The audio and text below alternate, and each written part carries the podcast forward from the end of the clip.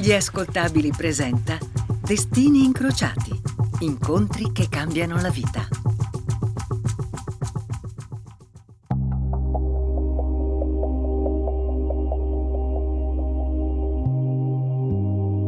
Sono Giacomo Zito e oggi a Destini incrociati la storia che vi voglio raccontare parla di bellezza e del percorso necessario che dobbiamo affrontare se la vogliamo nelle nostre vite. L'incontro di oggi è quello di un artista che della bellezza ha sempre avuto un'idea estrema, controversa, ed è anche la storia dell'uomo che ha creduto in lui mettendoci la casa. No, non si tratta di un committente, nulla a che vedere con le angherie di Papa Giulio II verso Michelangelo, quando c'era da dipingere la volta della Cappella Sistina. Michelangelo dipingerà la volta, la dipingerà o sarà impiccato.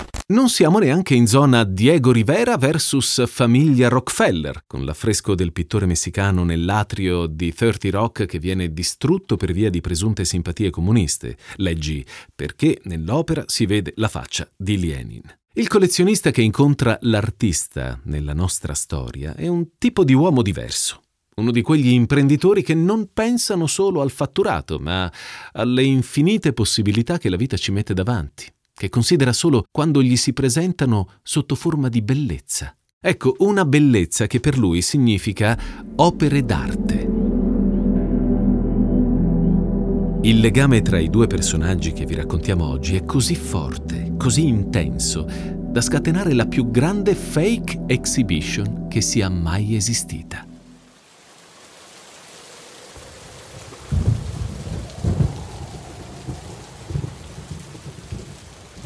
Un uomo sta guardando fuori dalla finestra della sua abitazione. Pardon, di una delle sue tantissime abitazioni che ha comprato in tutte le zone immaginabili della Gran Bretagna, dal Devon al Gloucestershire. Adesso si trova in quella che preferisce, a sud di Londra. È una villa in mattoni su due piani dove lui passa gran parte del suo tempo insieme ai figli. Guarda fuori dalla finestra. Mm, paesaggio interessante, ma che noia. Non c'è niente di più avvilente di un pomeriggio piovoso in Inghilterra. Sembra che il tempo sia sospeso, che la testa ti si appesantisca. Di lui dicono che sia il bad boy dell'arte contemporanea, ma in quel momento di bad sente di avere poco.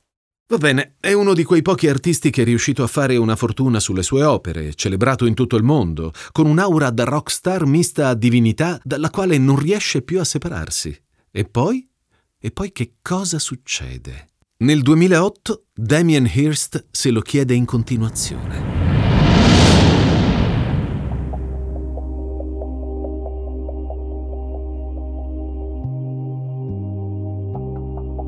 Chiunque faccia arte per vivere sa quanto possa essere difficile, ma a volte ci sono personaggi come Damien Hirst che sulla loro pelle vivono il problema opposto.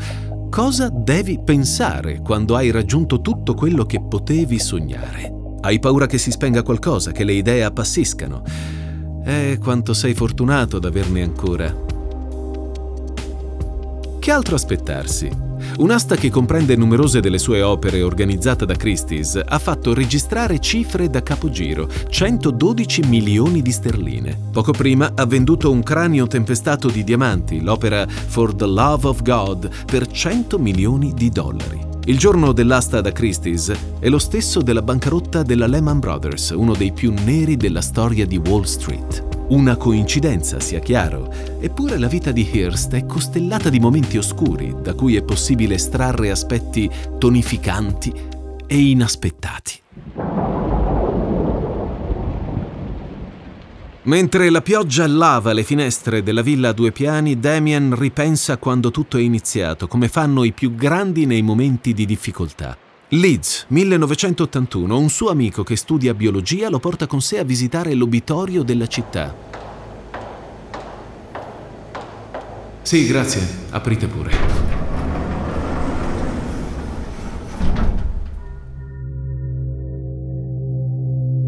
La visione dei corpi è una rivelazione. Damien inizia a passare del tempo lì dove nessuno vorrebbe mai mettere piede, a scrutare, pensare e disegnare. Riproduce quello che vede, lo reimmagina, si interroga. Puoi guardare una mosca e pensare a una persona, ma se guardi una persona che è morta, cominci a renderti conto che la morte non esiste. Dopo due settimane trascorse all'obitorio, i morti smisero ai miei occhi di essere cadaveri. All'inizio rimasi scioccato, ma dopo una quindicina di giorni di contatto con loro, la morte si era spostata appena più in là. Vedete, qui a Leeds Damien è cresciuto, per lui gli eventi si susseguono come tante diapositive. Non ha nemmeno il tempo di considerare la sua filosofia estetica, che già viene considerato uno degli esponenti più brillanti degli Young British Artists, un gruppo di visual artist affermatisi negli anni 90 per i contenuti controversi e provocatori delle loro esibizioni. Per tutti è l'uomo che lavora con la morte, l'artista che ha celebrato l'istante in cui la vita abbandona il corpo dei viventi. Le sue opere più conosciute sono quelle che hanno al centro cadaveri di animali immersi nella formalina. Il simbolo della sua opera è uno squalo tigre più di 4 metri di lunghezza esposto in tre teche. Gliel'ha venduto al telefono un pescatore australiano. L'opera l'ha chiamata The Physical Impossibility of Death in the Mind of Someone Living, l'impossibilità della morte nella mente di chi vive. La morte dimora nel cadavere fino a quando hai a che fare con i cadaveri. Poi si sposta in qualche luogo che sta oltre il cadavere. I veri timori non si identificano con le cose reali.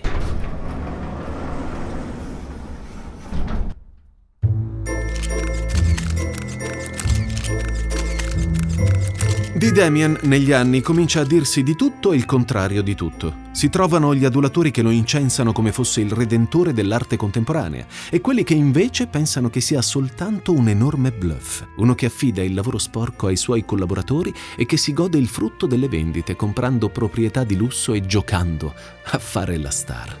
Ma, ma dove si nasconde la verità? Sono in tanti ad avere creduto alla forza visionaria della sua arte, come Charles Sacchi, il celebre fondatore dell'agenzia di pubblicità Sacchi Sacchi, un collezionista che l'ha inserito nei circoli giusti, finanziandogli le prime opere come Lo squalo in formaldeide e sostenendolo pubblicamente. A Damien però piace giocare da battitore libero, vedete, lui è una testa calda, un imprenditore di se stesso, uno che se ha voglia mette all'asta le sue opere senza la mediazione di galleristi e agenti. Allora, ricapitoliamo. Siamo nel 2008. La stella dell'arte contemporanea, l'ideatore degli spot paintings, tanti puntini colorati dipinti con vernici industriali su fondo bianco, tutti equidistanti l'uno dall'altro, sta vivendo un momento di crisi. Un irrequieto come lui sente di essere arrivato a un punto nodale della propria ricerca estetica e filosofica. Bisogna andare oltre, rimettersi a lavorare, a esplorare, a inventare. Un processo intenso che ha bisogno di tempo. Mm. Accendiamo la radio.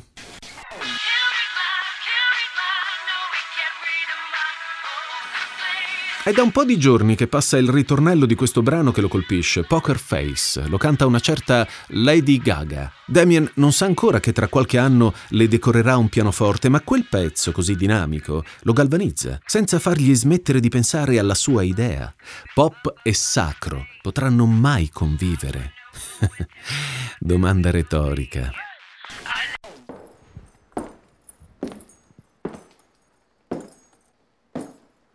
Ma che cosa cercare? Gli interessa esplorare ancora una volta tra la vita e la morte, ragionare sul concetto di spettacolarizzazione assoluta a costo di falsificare la realtà, di ricrearla.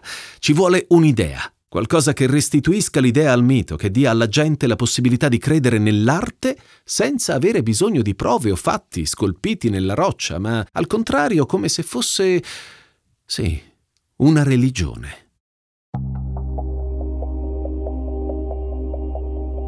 Damien è carico. Nella sua testa una fucina che lavora per realizzare qualcosa di monumentale, di dirompente, di mortale e di vitale allo stesso tempo. Una contraddizione? No. Deve solo mettersi all'opera, raccogliere le energie, concentrarsi, riordinare i pensieri. Per un impulsivo come lui è difficile, ma deve farcela. È tempo di rinchiudersi, di stare in silenzio per un po', allontanarsi dai riflettori. Fa un veloce refresh delle sue conoscenze per capire chi potrebbe assecondare quella che a memoria sarà una delle esibizioni più imponenti da presentare a un visitatore. È come se nella sua testa ritornassero tutte le diapositive che ruotano una a fianco all'altra fino ad arrivare a quella che aveva cercato, quella giusta. Destini incrociati Incontri che cambiano la vita.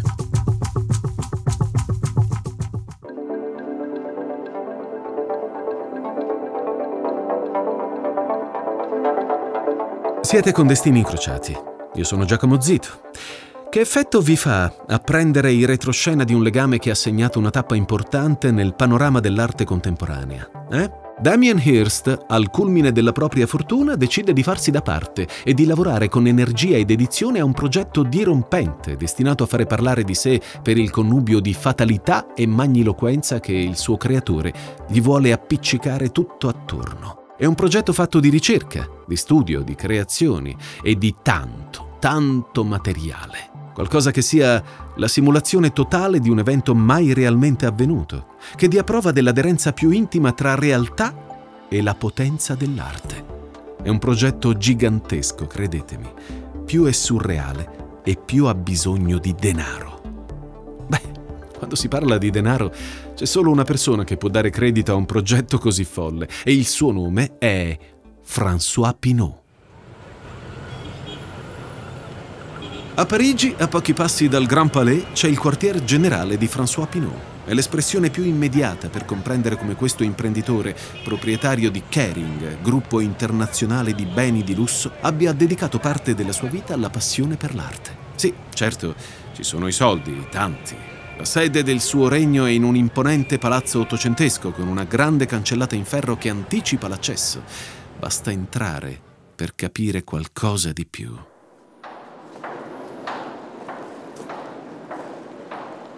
Ecco, appena dopo il portone c'è un grande arcobaleno firmato dall'artista francese Daniel Burin che serpeggia tra le vetrate dell'ingresso. Un arcobaleno che diventa una scacchiera, entrando dentro l'edificio e spalmandosi lungo la scalinata che porta prima ai corridoi e poi all'ufficio personale di Monsieur Pinot. È attraversando i corridoi del quartier generale che, come tanti tasselli di un grande mosaico, affiorano i pezzi più belli della collezione di questo industriale. E non c'è ordine, non c'è appartenenza a questa o a quella determinata corrente. È solo un ispirato patchwork di creazioni geniali, dall'arte povera alle opere alienanti e dispotiche del pittore Nigel Cook. Stessa cosa vale per lo studio di Pinot. Dentro ci sono i famosi tagli di Lucio Fontana, le opere astratte e concettuali di Rudolf Stingel. Arricchire la propria vita con l'arte per François Pinot è una regola che vale tanto quanto un bilancio d'esercizio. A loro modo, anche dei bilanci lui ne ha fatto delle opere d'arte, non vi pare? Ma quando è esattamente che questa regola prende vita nell'esistenza di François Pinot? Monsieur? Tutto è iniziato con un dipinto di Paul Serusier, visto in una galleria all'inizio degli anni 70. Colpì la mia attenzione perché rappresentava il cortile di una fattoria bretone con una donna al centro che mi ricordava la mia nonna. Pensai di essere attratto da quel dettaglio familiare, ma in realtà c'era dell'altro. Più guardavo quel quadro, più lo scoprivo. In un certo senso, quella tela di Serusier ha avuto un ruolo catalizzatore. Mi ha aperto gli occhi. Per François avere a che fare con l'arte non significa arricchire il proprio ruolo imprenditoriale, sono due aspetti che prendono traiettorie separate. Lo spirito d'impresa è animato dalla razionalità, l'amore per la bellezza dalla potenza dei sentimenti. Beh, su questo François ha le idee chiare. È questa la ricetta del suo equilibrio. Nella vita di un imprenditore la messa in discussione dell'esistente e l'assunzione di rischi fanno parte del mestiere, ma nell'arte l'emozione è un valore determinante, mentre nel mondo degli affari è vista come un sentimento sospetto. Monsieur Pinot, partendo dal commercio del legname, è riuscito ad acquisire alcuni tra i brand del lusso più riconoscibili. La sua è una storia di un uomo che si è fatto da sé. Vi chiederete perché questo amore per il pittore Serusier? Beh, anche lui arriva dalla Bretagna, una regione rude, come la definisce lui stesso. L'ambiente in cui cresce è modesto, umile. La sua è una famiglia profondamente cattolica che lo ha cresciuto seguendo valori semplici, valori in cui non c'è spazio per l'arte. Anche se, sin da piccolo, l'odore e la bellezza dei boschi bretoni lo hanno abituato ad esaltare la raffinatezza, il gusto per non parlare della bianca sabbia delle coste che rafforza i sentimenti, educa alle relazioni, quella che viene raccontata da tanti film come Un ragazzo, tre ragazze di Eric Romer. Era bella? L'acqua? Era un po' fredda, A me piace. appena sopportabile. È la prima volta che viene da queste parti. A Dinar sì, ma la Bretagna la conosco, sono di Rennes. Io vengo da Saint-Brieuc. Sta aspettando qualcuno? Gli inizi umili di François, da un lato, lo hanno aiutato negli anni a maturare un'idea di business solida e dall'altro a nutrire un amore per la bellezza che non si era mai potuto davvero permettere. Qualcosa di simile a quanto è già successo a Damien, cresciuto in una famiglia cattolica, abbandonato dal padre quando lui ha solo 12 anni. Nel 2008 la crisi di Damien Hirst è mistica più che profonda. Dura poco però. L'artista ha già in mente quali potrebbero essere i temi al centro della sua nuova esibizione, solo che si tratta di elementi dispendiosi, tanto che hanno bisogno di finanziamenti importanti e di tanta, tanta energia e competenze. François Pinault è l'unico con quel po' di sale in zucca da poterci credere, o forse è meglio dire di follia in zucca. La cosa bella però è che lo fa da subito. Indovinate chi è? Eh, ma è ovvio, Damien Hirst che lo contatta. Sono amici, si sono incontrati la prima volta all'inizio degli anni 90, quando Hirst era l'enfant prodigio dell'arte contemporanea britannica e François aveva iniziato a collezionare alcuni dei suoi pezzi. Nonostante alcune collaborazioni però non avevano mai lavorato insieme a un progetto veramente ambizioso.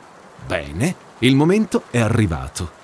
A Hirst serviranno diversi minuti per raccontare al suo mentore tutto quello che ha in mente.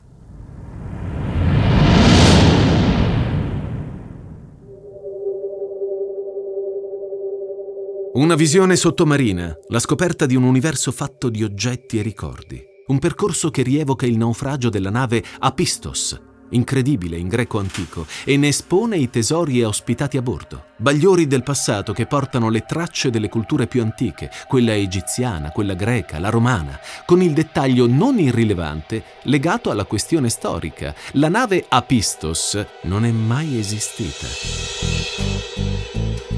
L'idea viene a Damien quando ripensa al ritrovamento nel 1999 dei tesori nascosti di due città sommerse, fatto dall'archeologo subacqueo Frank Godieu nella baia Abukir, a poca distanza dal delta del Nilo. Nella sua mente ha la volontà di copiare oggetti del passato e unirli a sue creazioni originali e soprattutto pop.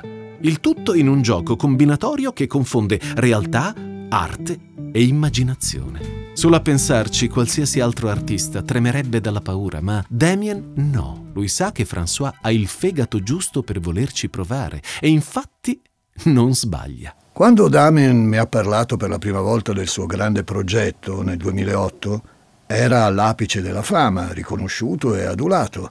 Aveva raggiunto tutti gli obiettivi cui mirava quando era giovane e squattrinato. Solo che aveva voglia di sognare nuovi orizzonti e così ha voluto mettersi alla prova. Ora, pensate che sia soltanto una questione di soldi?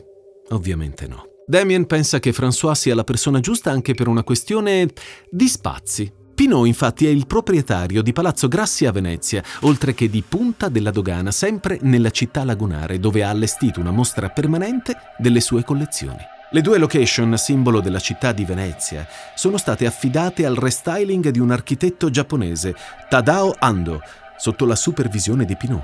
Ospitano le opere di artisti pazzeschi come Jeff Koons, eppure per François il lavoro di Hirst è perfetto per valorizzare quei luoghi. Intanto Damien e il suo team, centinaia di collaboratori in giro per il mondo, iniziano a lavorare sodo. Obiettivo? Creare una storia, lavorare sulla finzione e immaginare una leggenda. François ci sta. Deve essere quanto di più maestoso, folle, accattivante sia mai stato presentato durante un'esibizione. Solo che devono affrontare qualcosa di più serio. Per Damien, allontanarsi dai riflettori significa rinunciare a qualcosa di importante, la riconoscibilità da parte del pubblico e soprattutto la stima di quegli addetti ai lavori cui basta poco per dimenticarti e, citando Alberto Arbasino, passare da venerato maestro a povero stronzo. Però Damien non ha paura, lui non ne ha mai avuta. Io non calcolo mai il rischio. Amo l'arte Mi piace immensamente e dal momento che sono artista non vedo alcun pericolo. Non vedrà alcun pericolo, eppure Damien Hirst i suoi anni di silenzio li sconta con diverse difficoltà. Se non fosse stato per l'impegno con cui Pinot sostiene la sua mega invenzione, probabilmente le cose gli sarebbero andate diversamente. E lo stesso François senza Hirst non avrebbe mai consolidato la sua fama di uomo di mondo, amante dell'arte e della bellezza. Sullo sfondo, un'esibizione che è titanica anche nel nome, Treasures from the Wreck of the Unbelievable. Destini incrociati. Incontri che cambiano la vita. Quella che vi raccontiamo oggi a Destini Incrociati non è solo la storia di un artista, Damien Hirst, e del suo collezionista preferito, Monsieur François Pinault, ma quella di una scoperta. Una scoperta che affonda le sue radici a secoli e secoli fa. Tutto nasce dal ritrovamento di un tesoro, quello appartenuto al leggendario liberto di Antiochia Ciffa Motan II. Un tesoro che, caricato su un vascello tra il primo e il secondo secolo a.C., è destinato ad arrivare in estremo oriente nel tempio del dio Sole. Se non fosse per una tempesta che lo fa sprofondare negli abissi del mare, abissi che Damien Hirst, artista ed esploratore, sconfigge, riportando il tesoro a galla. Un tesoro in cui c'è spazio per coralli dimenticati dal tempo e... Eh sì, anche per Topolino. Treasures from the Wreck of the Unbelievable è la più grande fake exhibition mai concepita. La prima personale di Damien Hirst. Lo schiavo Amotan, rappresentato in diversi ritratti d'epoca, altri non è che lui, l'artista liberto che si libera dal gioco del padrone e si fa collezionista puro di opere diverse e di enorme ispirazione. Treasures è contaminazione allo stato puro. Per qualcuno potrebbe essere un patchwork disordinato di influssi asincroni, per altri invece è la somma dell'espressione artistica di un genio. Girano molte storie intorno al tesoro dell'incredibile. C'è chi dice che sia stato io a buttare tutte queste opere in mare vent'anni fa, per ripescarle poi con i coralli cresciuti sopra. C'è anche la possibilità che abbia fatto tutto nel mio studio, coralli compresi. Ma c'è anche la storia del relitto affondato e ritrovato, che è la mia versione dei fatti. Voi a chi credete? La completa adesione tra realtà e spettacolo è qualcosa in cui Damien crede profondamente, tanto da scherzarci sopra anche con i giornalisti. Del resto, che importa? Occorre dimostrare che il collezionista, sia esso Amotan, Hirst o François Pinault, è la vittima felice di una seduzione fortissima. Colui che viene corrotto dalle tentazioni di un oggetto per poi venirne posseduto, contagiato dall'ossessione di condividere con il mondo intero la grande bellezza che, che si è messo in casa. Giusto, Damien? I veri collezionisti sono ossessionati dall'arte. Non lo fanno per investimento. Comprano perché la amano, l'arte. E può accadere che tutto questo diventi pure un buon affare. Ma per un grande collezionista come Pinot, per esempio, l'amore è così forte che davanti a un'opera riesce a entusiasmarsi come un bambino. Damien è un uomo intelligente, sa bene che gli tocca rilanciarsi dopo anni di silenzio, ma sa anche che la sua rentrée in grande stile è possibile solo grazie al supporto di François Pinot, che crede così tanto nelle visioni dell'amico da lasciargli occupare tutti e due i suoi spazi di Punta della Dogana e di Palazzo Grassi. Anche François è un po' a Motan, un collezionista per cui l'arte, prima ancora che business, è vita.